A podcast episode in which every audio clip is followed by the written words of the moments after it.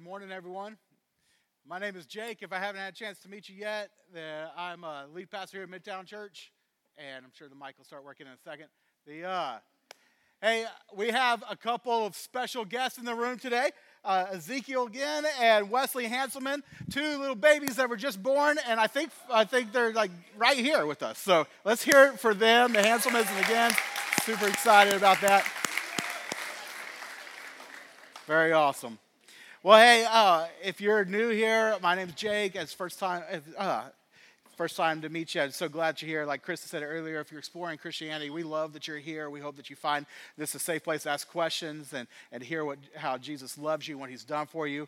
Uh, I hope that the message today will be uh, uh, especially helpful for you because we're going to talk about something that is very dear to God's heart, but oftentimes not reflected through his people, unfortunately. And we want to try to change that as a church and hear from God in this because we're, continuing our series that we've been in. In fact, we're ending it today, the series being The Gospel and, and we've been looking in this series about how the gospel impacts uh, three major social justice issues of our day today and also teaches us how to interact with two major people groups in our day today. And Justin talked about the two people groups last over the last two Sundays, did a fantastic job, really, really blessed by him. But today we're going to look at the last of the social justice issues that we're touching on in this series, and that is. Uh, uh, one of the greatest humanitarian crises that's happened in, ever in the history of the world. It's happening right now in our day, and that is the refugee crisis. Uh, in fact, in the refugee crisis, uh, we are experiencing an unprecedented uh, crisis. Uh, it uh, involves over 60, well over 60 million people as I speak.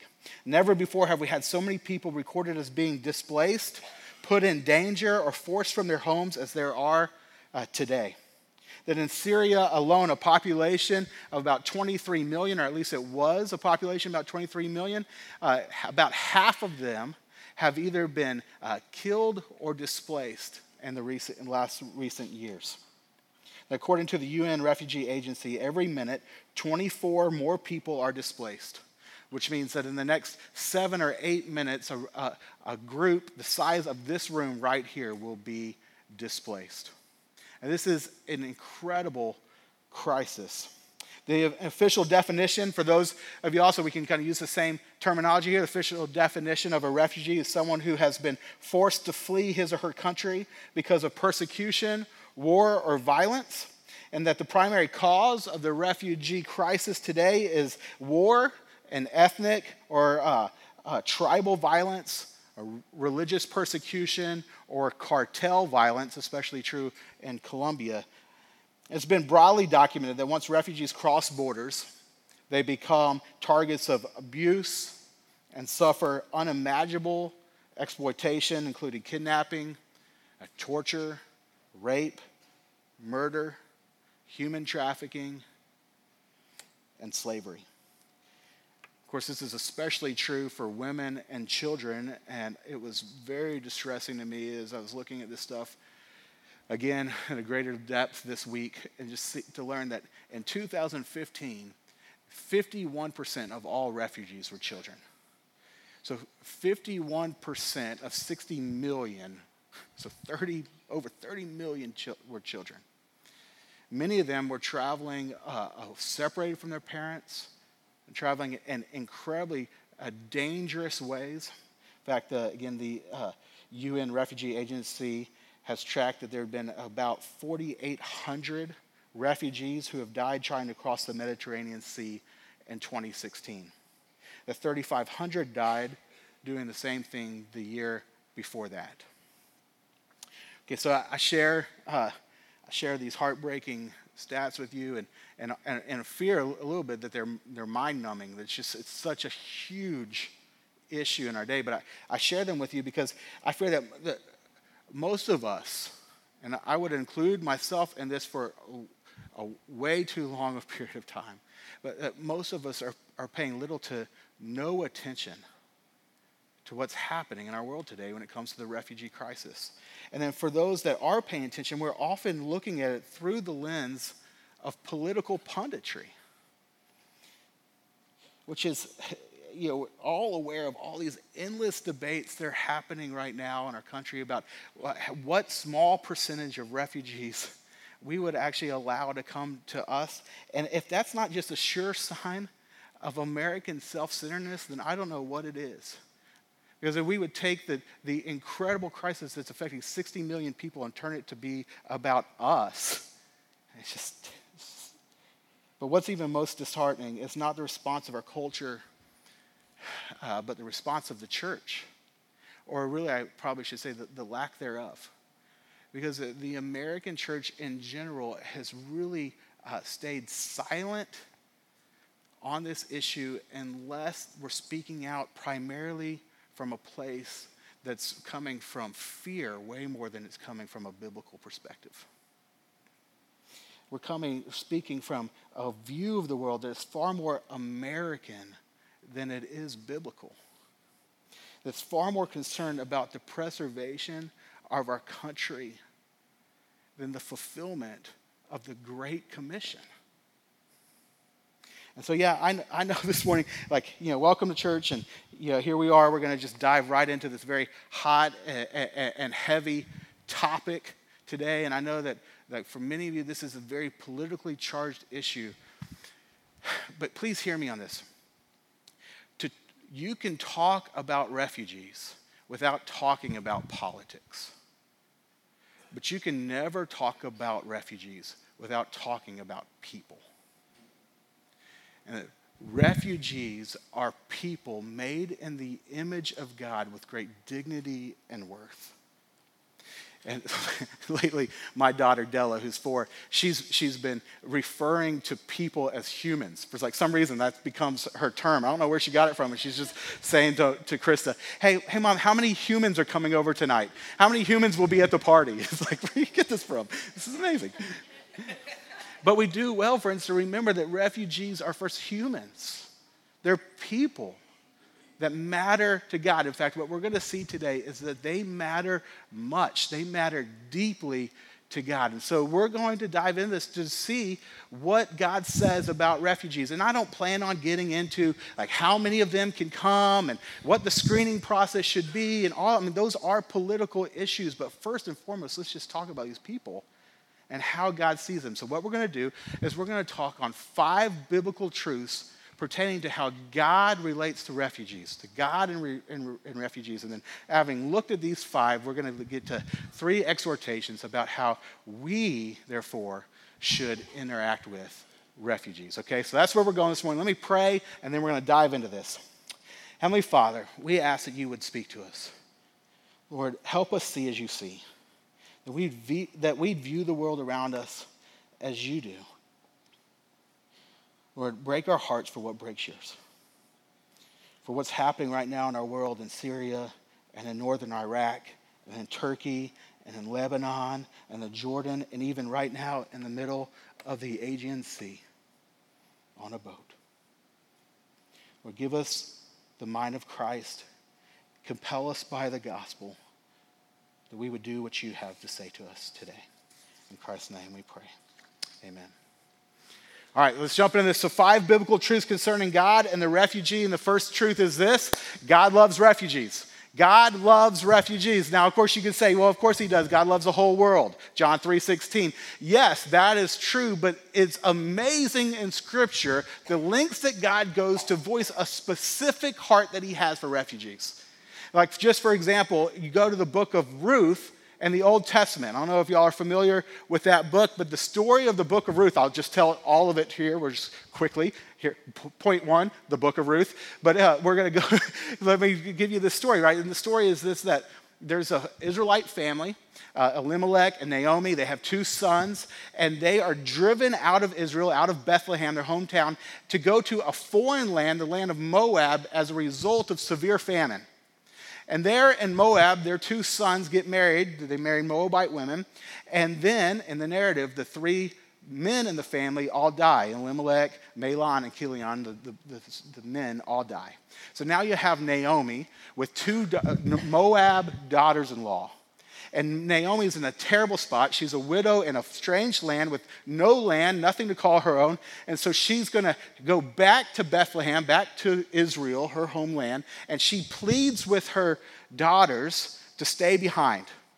One of them obliges, but one, Ruth, says to Naomi, Your people will be my people, your God will be my God.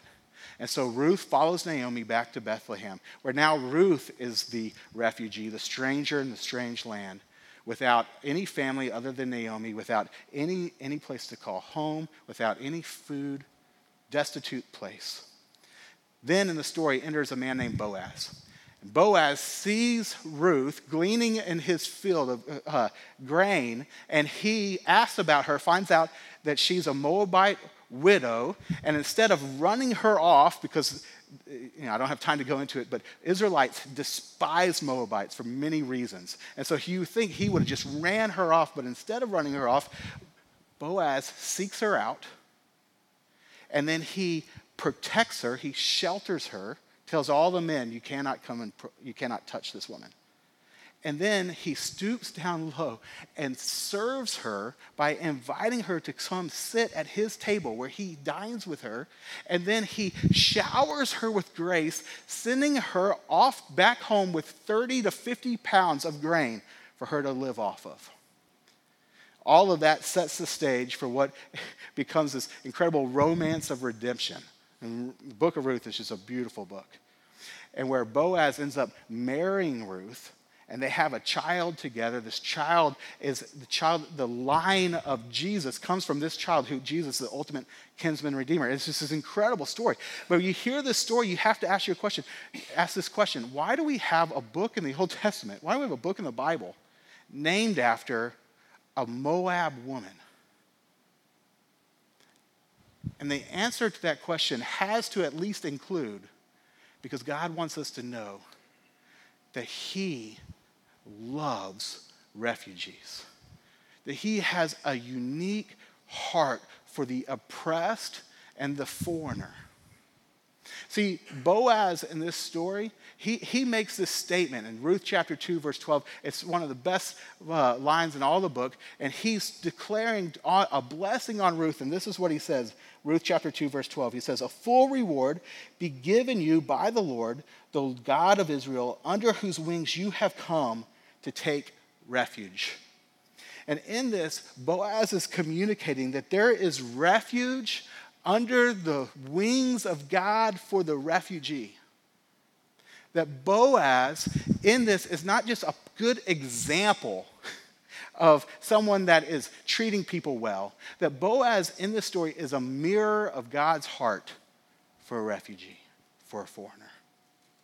That Boaz and how he seeks out seeks after Ruth, how he shelters her, how he serves her, how he showers her with grace. It's just showing us that that's God's posture.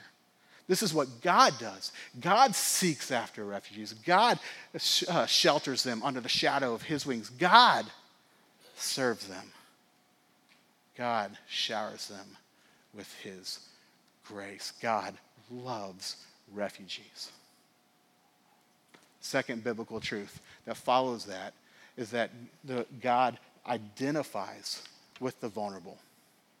He identifies with the vulnerable. Thinking, God, why do you have such a heart for refugees? What you see in Scripture is that God has such a heart for refugees is because He so closely identifies Himself with them and other groups that are vulnerable the fatherless and the widows, the poor, the oppressed. In fact, I love what Proverbs 17, I mean, 1431 says. It says, Whoever oppresses a poor man insults his maker. And then Proverbs 17 or 19, 17 says, Whoever is generous to the poor lends to the Lord. You think, okay, God, like, why would you so closely link that? Like, if how I, why is how I treat poor say about how I, I, treat you? That if I, you know, generous to the poor, I'm generous towards you, but if I, if I insult the poor, I insult you. Here, here's why. It's because God associates himself, he identifies himself with those on the lowest rung of the ladder. And I love that about our God. Like compared, guys, compared to ancient religions, this is so incredibly unique. Like if you're familiar at all with ancient religions, you know that they were always the their gods were always associated with those on the top.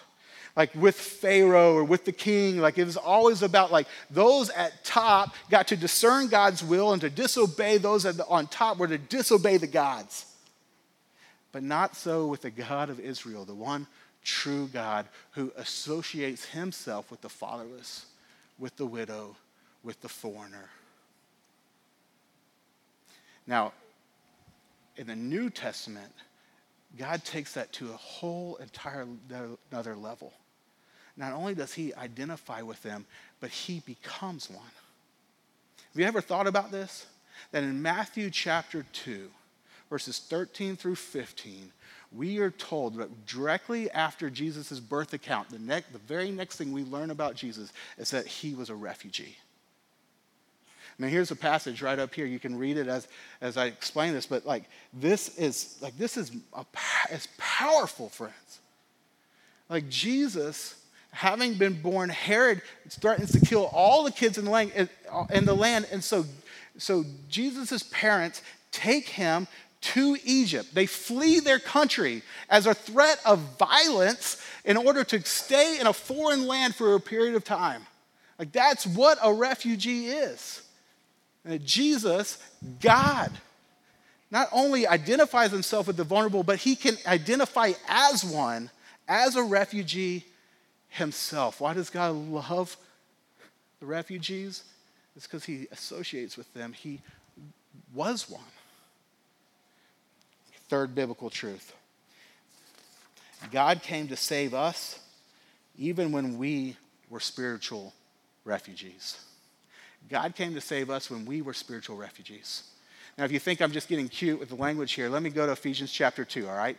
In this chapter, we read this, verse 12. Remember that at that time, talking about the time you were separated from Christ, still in your sin, having yet to believe that Jesus died and rose again for you at that time, you were separate from Christ, excluded from citizenship in Israel, and foreigners to the covenants of the promises, without hope and without God in the world.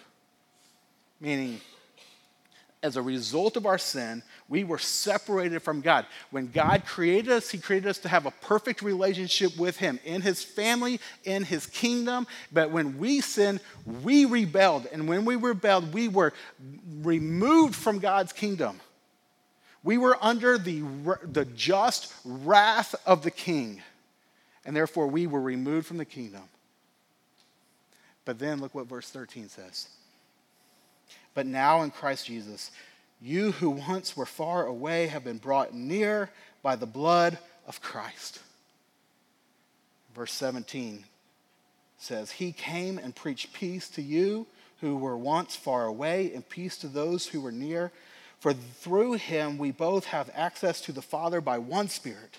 Consequently, you are no longer foreigners and strangers but fellow citizens with God's people and also members of his household. Friends, like, do you see what this is telling us? That each of us were at one time spiritual refugees, no longer citizens of God's kingdom due to our sin.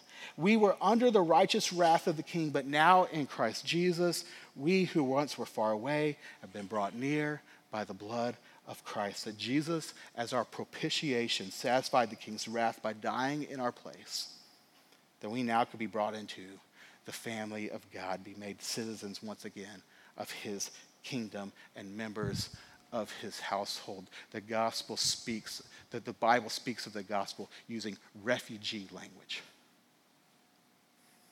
And what this does, friends, is this message comes home to your heart. One of the impacts, one of the effects of that is going to be a softening of our heart towards refugees. That when we see refugees, when we interact with them, when we see the images on the TV screens or on our computer screens, there is something in each of us that should say, spiritually, I once was where they are. Where they are. And God had incredible compassion on me, though it would cost him his life. God, what would you have me do to show your compassion to them? God loved us when we were spiritual refugees. Point four God commands his people to care for refugees. In the Old Testament, uh, God has very specific instructions to his people about how to treat foreigners. In fact, in Exodus 22, verse 21, and Exodus 23, verse 9, and many other passages, they all say similarly the same thing, which is do, uh, to Israel, God commands them, do not oppress a foreigner. You yourselves know how it feels to be foreigners, because you were foreigners in Egypt. In fact, he goes on to say in the law, uh, in Leviticus 24 22, that you are to have the same law for the foreigners and the native born. Do you know that was in the Bible? You think that's, a, that's an American ideal. Isn't that equal justice under law, for, under law for everyone? No, no. This was the law of God, but given millennia before to the nation of Israel and how they should treat everyone equally, even foreigners. In fact, it goes, God's law goes so far to say in Leviticus chapter 19, verse 18, love your neighbor as yourself. And then, as if to God knows that people are going to think, well, does that even mean that I should love foreigners as myself? In that same chapter, just a few verses later, in verse 34, God says this the foreigner residing among you must be treated as your native born. Love them as yourself, for you were foreigners in Egypt. Now, the Old Testament law includes many other very specific laws given to how they are to love foreigners as themselves. I don't have time to get into it today, but let me say there is just a ton of passages about how much of their, how much of their field they could harvest, how many times they could go over the harvest field, so to make sure that there's always food left over for the foreigner and the widow and the orphan. That God was instructing them not just to love them, but how to love them, how to serve them. Now you think, okay, well, does that carry forward in the New Testament? Yeah, it does. And it carries forward in this way, and there's a new twist on it. But here it is. In the New Testament, God's followers are called to practice hospitality. In fact, Romans 12, 13 very succinctly makes God makes this command just by saying, practice hospitality. That's the verse. Practice hospitality. Or in 1 Peter 4, 19, uh, 4 9 says, offer hospitality to one another without grumbling. Now, it's helpful to understand that the Greek word, which we get our word hospitality, is the word philoxenia, philoxenia, which literally means love of the stranger. And guys, it's the exact opposite of xenophobia, which is fear of the stranger. And that in the New Testament, God's command was to tell his people that you are to practice philoxenia, your practice hospitality. In fact, it was one of the markers of anyone who's going to be considered an elder in the church that they would be known for being hospitable, literally welcoming in strangers. Tim Keller, in his book, uh, Generous Justice, which I, I, highly recommend, like I do all of his books, but, anyways, um, he says this These strangers we are called to welcome were immigrants and refugees, and they were to be invited in. They were not merely to be sent to a shelter, but were to be welcomed into the disciples' homes and lives, and it is implied, given advocacy, friendship, and the basics for pursuing a new life in society. Our uh, authors Matthew Soerens and Jenny Yang, in their book, Welcoming the Stranger, summarizes all of God's commands in Scripture to care for refugees and, uh, and foreigners is this. They say, caring for immigrants is a central theme in Scripture. God does not suggest that his people welcome foreigners, he commands it, not once or twice, but over and over and over again. Now, if you've walked away from the Christian faith, I just want to ask you, like, did you know that this is what you were walking away from? Like, this is very core to the Christian faith because it's very core to the heart of God. And friends, if you are following Christ, do you know that this is what a part of what it means to follow him? now, the, the problem is, is, is that this is hard to do, isn't it? Like if you read through the Old Testament, you see that Israel failed to do this again and again and again. I mean, just read uh, uh Isaiah 58, read Zechariah 7. You'll see God just condemning just coming down on Israel for their failure to love refugees along with orphans and widows. You go to the New Testament and you come to us and you see, I mean, yeah, we also very much struggle w- with this, right? And the reason we struggle with this is not because we don't know what to do, it's because, let's be honest, we don't want to do it.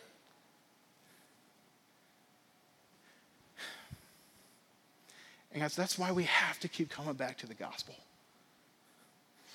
We got to keep coming back to the gospel that God would eh, just impress upon our hearts what He's done for us.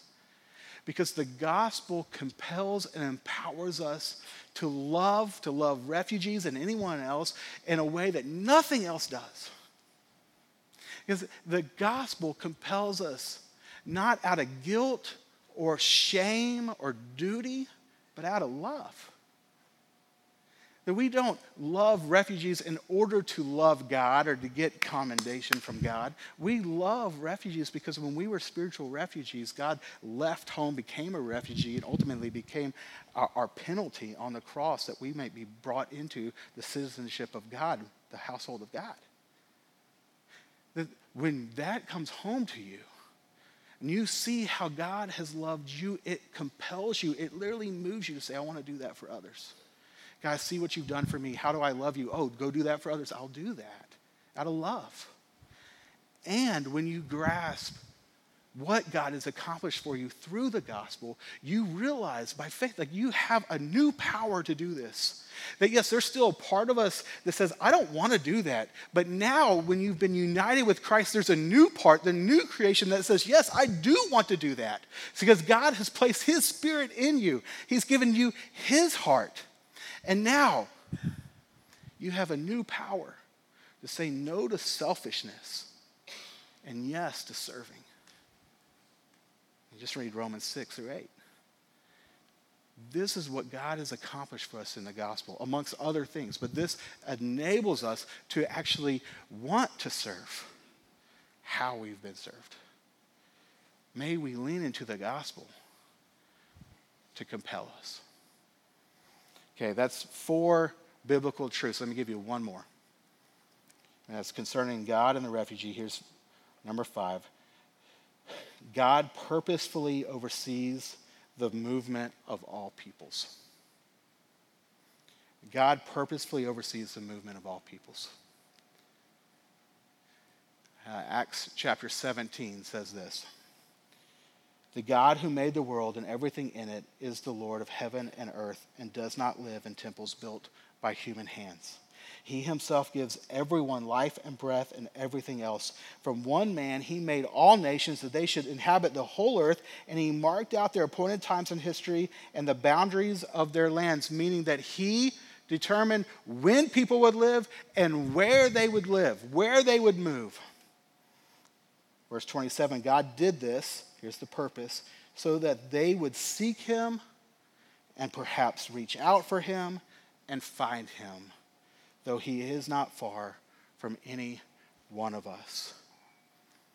God over, purposely oversees the movement of all peoples. God determines when and where we live. Guys, this truth is incredibly obvious throughout Old Testament narrative. I heard a talk this week by a guy named David Platt. He's phenomenal just explaining this well. Like just to think about in the Old Testament where you have the, the, the God moving the Israelites into Egypt.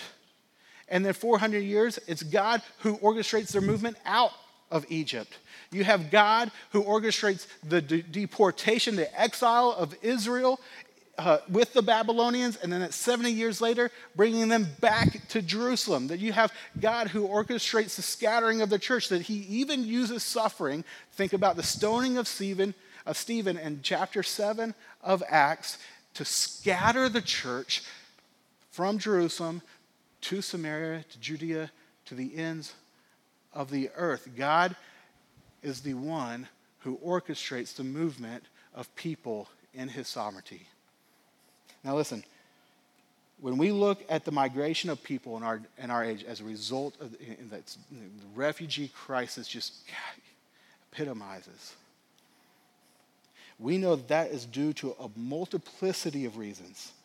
but we also need to recognize that it is all ultimately occurring under the governance of God. And Acts 17 says that God has a good purpose for it all. That people might seek him and perhaps feel their way to him and find him. And I, so much could be said here, but make no mistake, God aims to be sought, found, known, and enjoyed by all peoples. And so he oversees the movement of everyone for that end. And the goodness, in his goodness, God turns even the tragedy of forced migration into the triumph of future salvation. You see this through the Babylonian exile. You see this through the scattering of the church. And according to Acts 17, we can have faith that this is what God is doing now. So, what do we do with all this? What do we do with the fact that God loves refugees? What do we do with the fact that God identifies with them and even became one? What do we do with the fact that God loved us when we were spiritual refugees? What do we do with the fact that God commands us to love and serve refugees and that God is overseeing the movement of all peoples that they would come to know Him? What do we do with all this? Let me give you three exhortations and then we'll wrap up, okay? The first one is this let us join God in going to them that they might know him. Let us join God in going to them that they might know him. That first and foremost, let us point people, both refugees and the church, to the glory, goodness, greatness, and grace of our God as demonstrated in the gospel.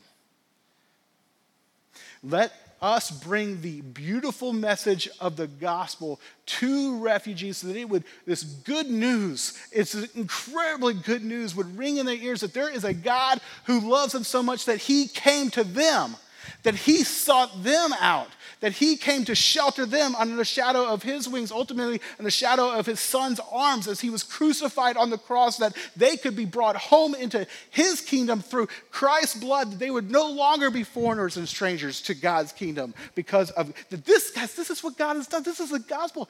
Can you tell me? They have to hear this. But how are they going to hear if we don't preach it? How are they going to hear if we don't go to them? Guys, we, we need to go and take this news to them. Do you realize that there's an unprecedented opportunity that exists right now for Syrians to hear the gospel? The doors are open right now around the world in Middle Eastern countries and European countries that have never been open before let us not sit back and spend our time debating whether a few of them can come to us. Church, it's time for many of us to go to them, to go to them, to serve them, to meet their needs, just to meet their needs of water and clothes and shelter, but ultimately to meet their greatest need, to tell them about God who loved them and came for them, and to share the gospel with them that they would know that they are loved like this and that there's a future home awaiting for them, that they need not ever fear violence or persecution.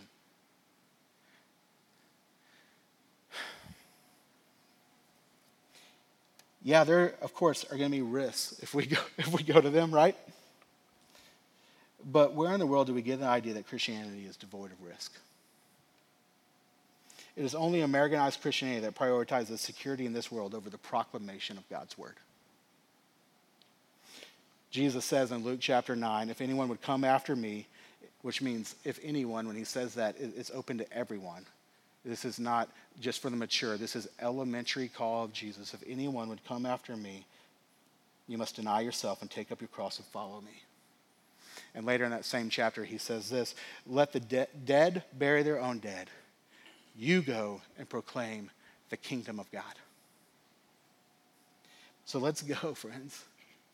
Let's go and preach the gospel, knowing that others' lives depend on it and believing that the gospel is worth giving our lives for it. And let's go, let's go there.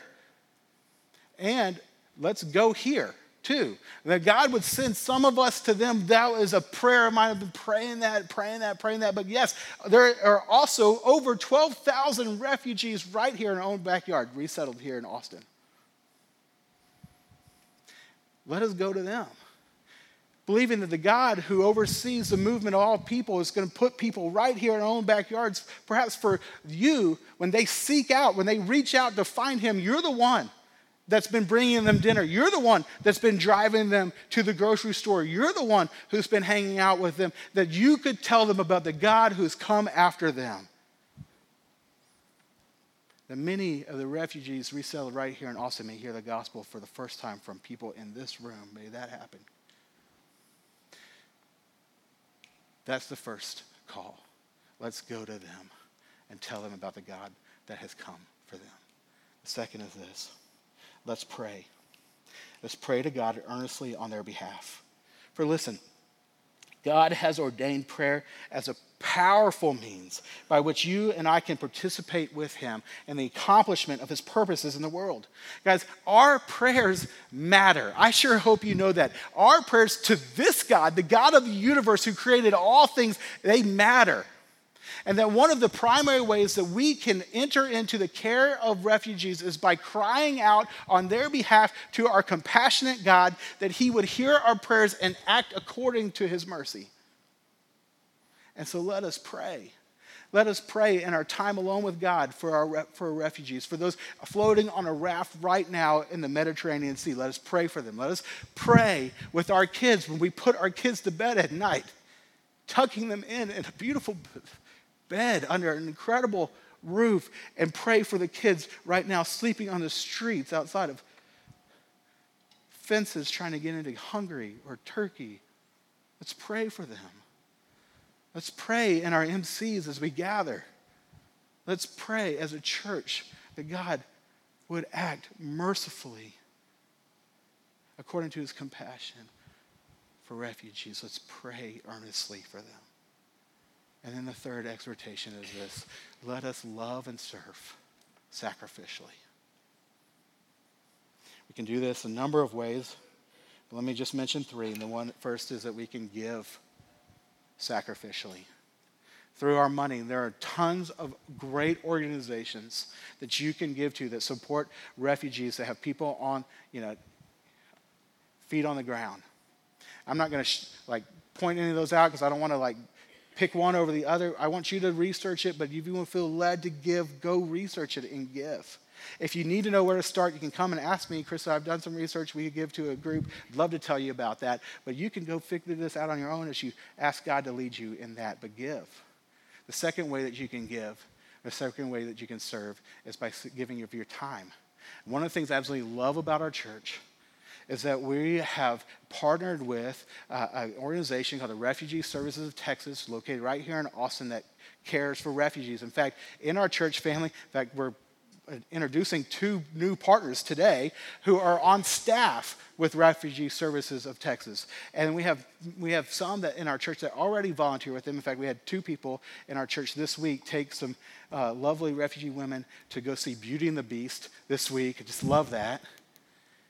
But you can serve with Refugee Services of Texas. If you're at all interested, on your connection card, there's a box you can check that just says Refugee Services of Texas. I believe that's what it says. Yep, Refugee Services on the end. Just check that box. We will follow up with you. We'll answer your questions and we'll help you get connected to them. We would love to see many of us do that. And then the third way that you can serve is I just want to reiterate it's, it's by going. It's by going to them. It's by taking the gospel to them. That God would raise some of us to do that.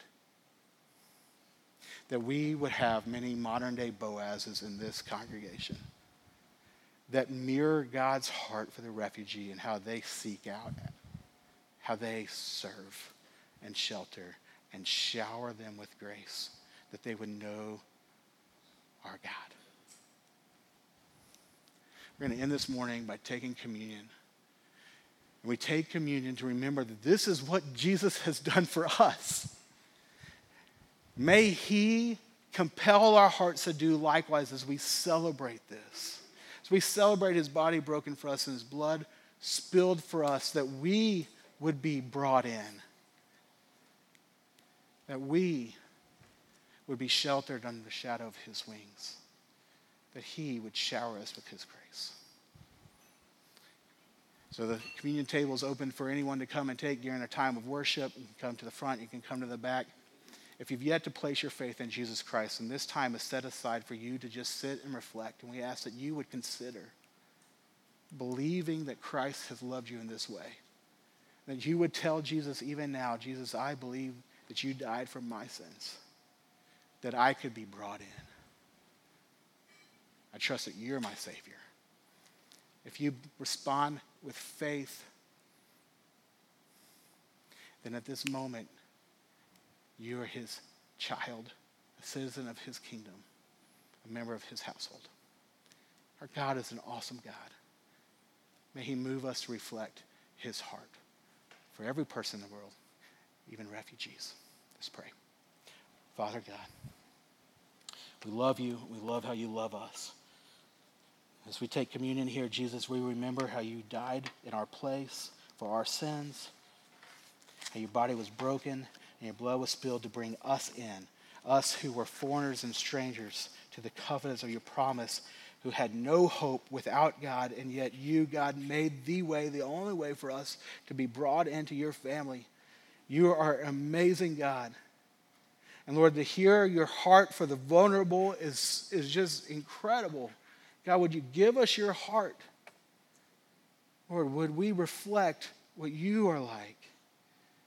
Lord, that you would even move people within our church to go to where the refugees are in mass, that they would hear the gospel and believe. Lord, we love you. And we thank you for coming to us when we were far from you. We want to worship you for that. In Christ's name we pray. Amen.